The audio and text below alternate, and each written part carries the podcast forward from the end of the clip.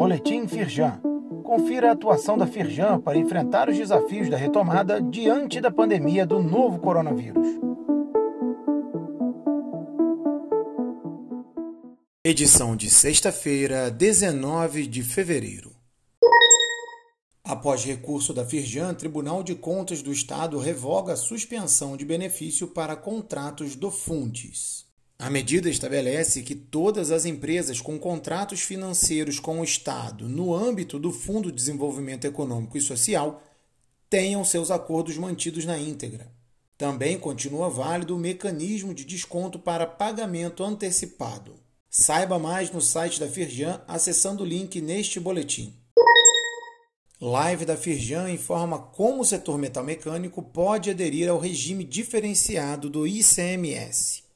A lei estabelece regime diferenciado de tributação para indústrias do setor instaladas em território fluminense. Segundo Carlos Eduardo de Sá Batista, presidente do Sim Metal, a medida é fundamental para o Rio se equiparar em competitividade aos outros estados do país.